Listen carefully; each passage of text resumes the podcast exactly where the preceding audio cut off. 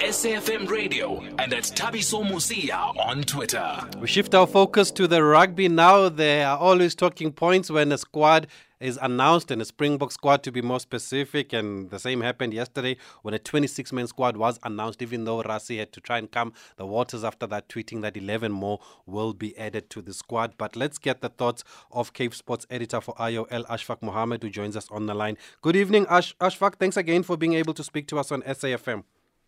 Hey, Thabiso, thanks for having me. Thanks. Were you surprised that uh, with the squad announced yesterday, there were no newcomers, even though they said more players will be added later? Yeah, look at at this stage, Thabiso. You know, this is sort of the, the training squad for the for the camp in Stellenbosch mm-hmm. um, from Sunday. You know, so so that is sort of they're gonna get their ducks in a row. But I certainly do expect a few new names to come through when the final squad is going to be announced. I think it's on the 28th of October. Um, uh, that's uh, couple of Fridays from now. So then we'll know if sort of the uh, few uncapped players who are really pushing hard, uh, someone like Manie Libbok, the Stormers fly off, uh, certainly want to talk about. Um, he's been in outstanding form, and, and we know that Handré Pollard and Elton Jantjies are not going to be on tour. And, and Johan Goosen also hasn't played much after being out for 11 months. So we certainly will see a few new faces as well.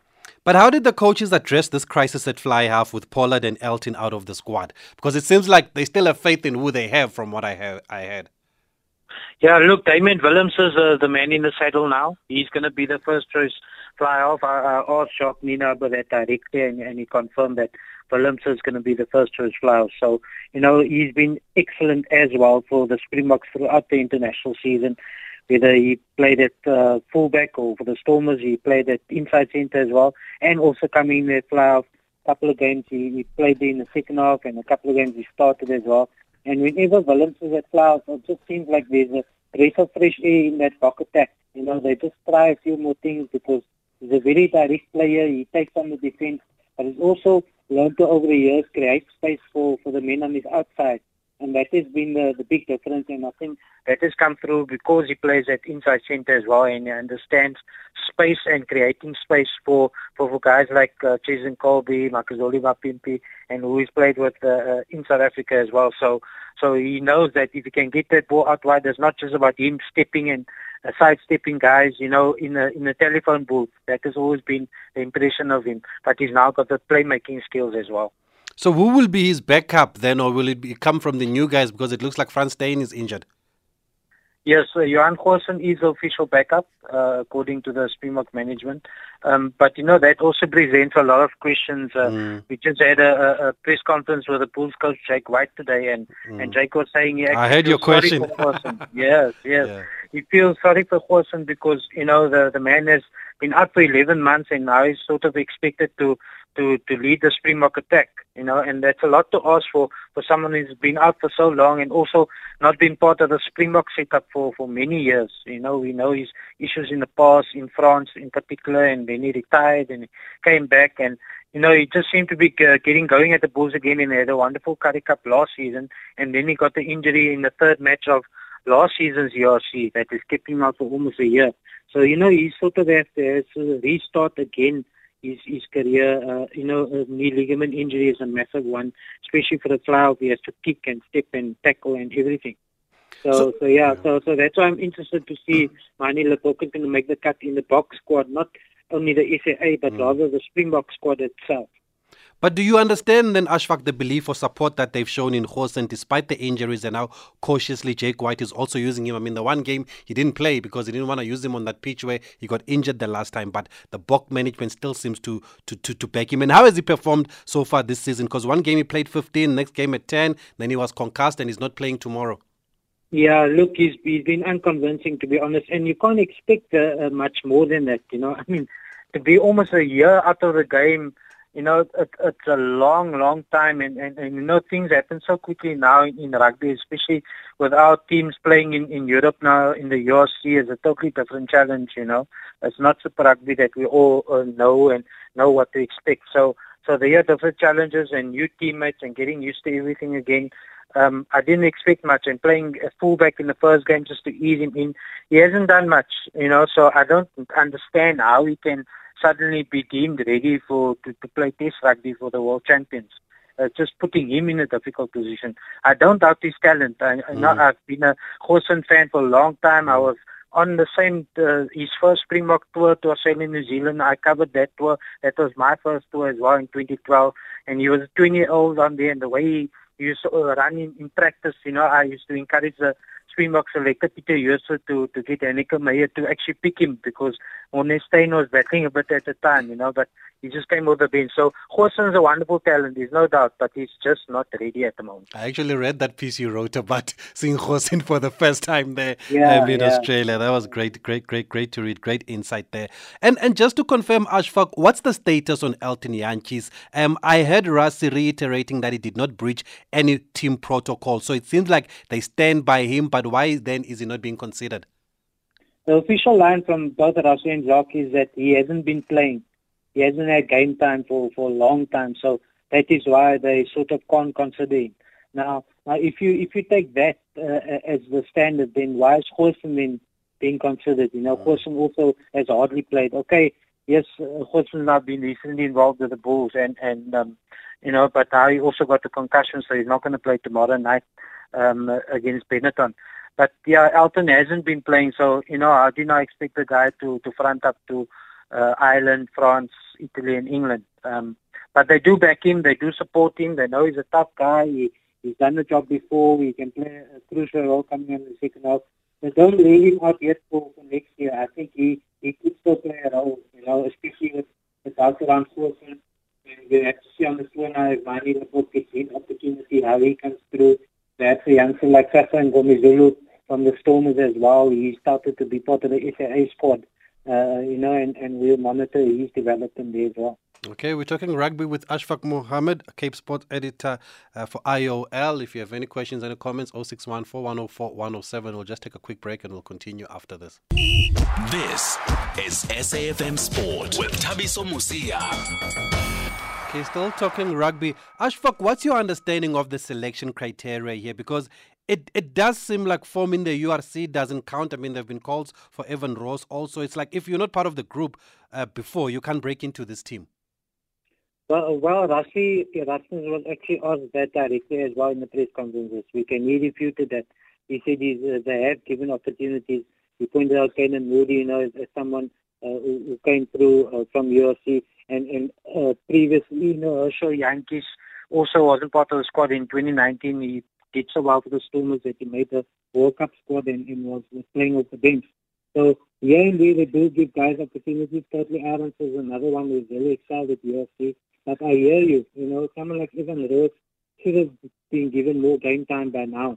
Manie Libbok, another one who should have been blooded because, you know, with is such a crucial position like scrum half.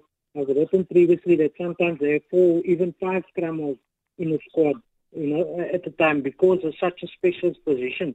Mm. And I feel that Flyers is also the same situation. So if you have injury crisis like we have now, you know, those guys, those backup guys should have been part of camps before and get used to the systems, which we have all been calling for, and they haven't had that. And now all of a sudden we're sitting with a crisis where the, the appointed fullback, Damian Willemse, I mean, he's now the first choice fullback actually uh, this year is now the first choice flyoff. I don't mind that. I love Damian as a player and I think he's got the skills. But, you know, if there had been a proper process and, and, and monitoring of players and providing opportunities, then this could have been avoided and someone like Libbok could have had a few caps already to his name instead of just coming in on the tour.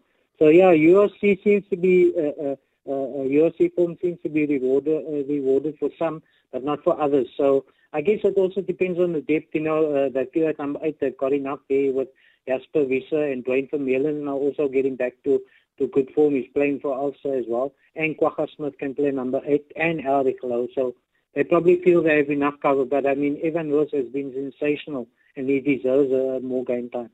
Yeah, and you can't shake off the comments made by Nick Mallett that some guys are just being picked and given a cap to lock them in so that they can't play for anybody else. But those were the views of Nick Mallett. The last time we spoke to you, Ashfaq, you mentioned your concern about the lack of depth at lock. Do you expect that to be addressed in the squad? Um, yes, I do. Uh, I feel that perhaps uh, they're looking a bit better now because uh, someone like Pieter-Steph is, is, is, back at loose forward and Elrigh Louw can play seven. Uh, you know, my big concern is that Franco Mostert should be a lock and not being used as a as a blindsider. I know. I think the last game or two, he actually improved quite a bit as a number seven, Franco Mostert. But I feel that he's primarily a number five. You know, and Lood de Jager and, and even Etzebeth played almost every single test this season. You know, all the big games, and they need to widen that that horizon as well ahead of the World Cup. You know, we need to have someone like Franco Mostert playing regularly. Marvin Orie of the Stormers, he's the next number five lock after Mostert. He also needs to get some game time. Um, Salmaan Moerat has been injured in the past. He probably would have played more than he has up to now. And I expect on this tour he must also get because even Etzebeth can't play every single game of every single minute of every test mm. before the World Cup. You know, Salmaan needs to uh, get his opportunity there as well.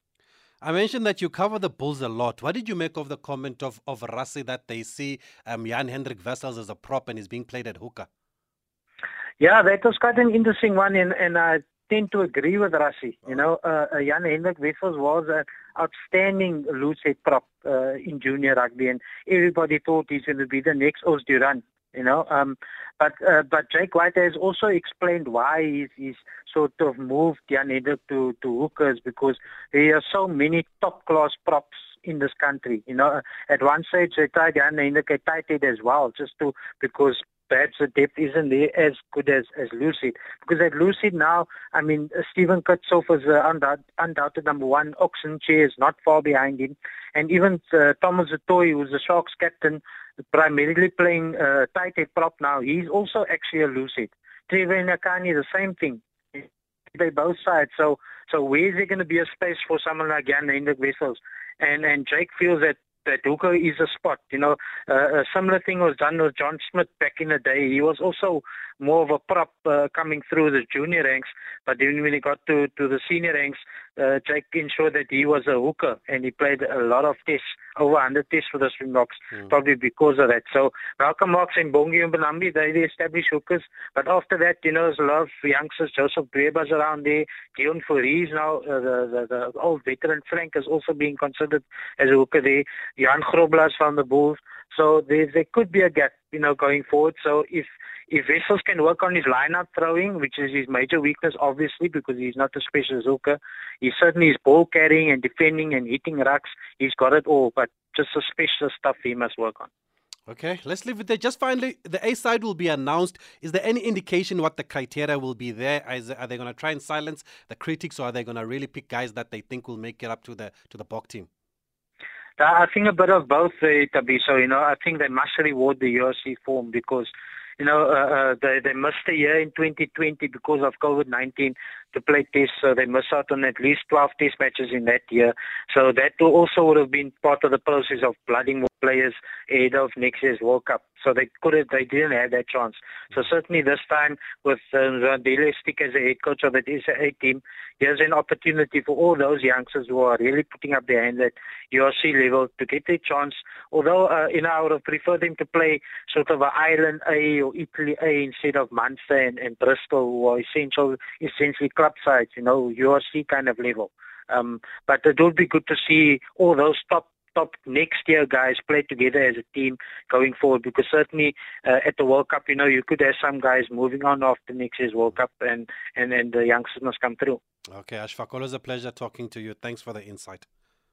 Thanks a lot, Abiso. Thank you, Ashfaq Mohammed. Do follow him also on uh, social media, Cape Sports uh, editor for IOL. It is Ashfaq Mohammed on Twitter.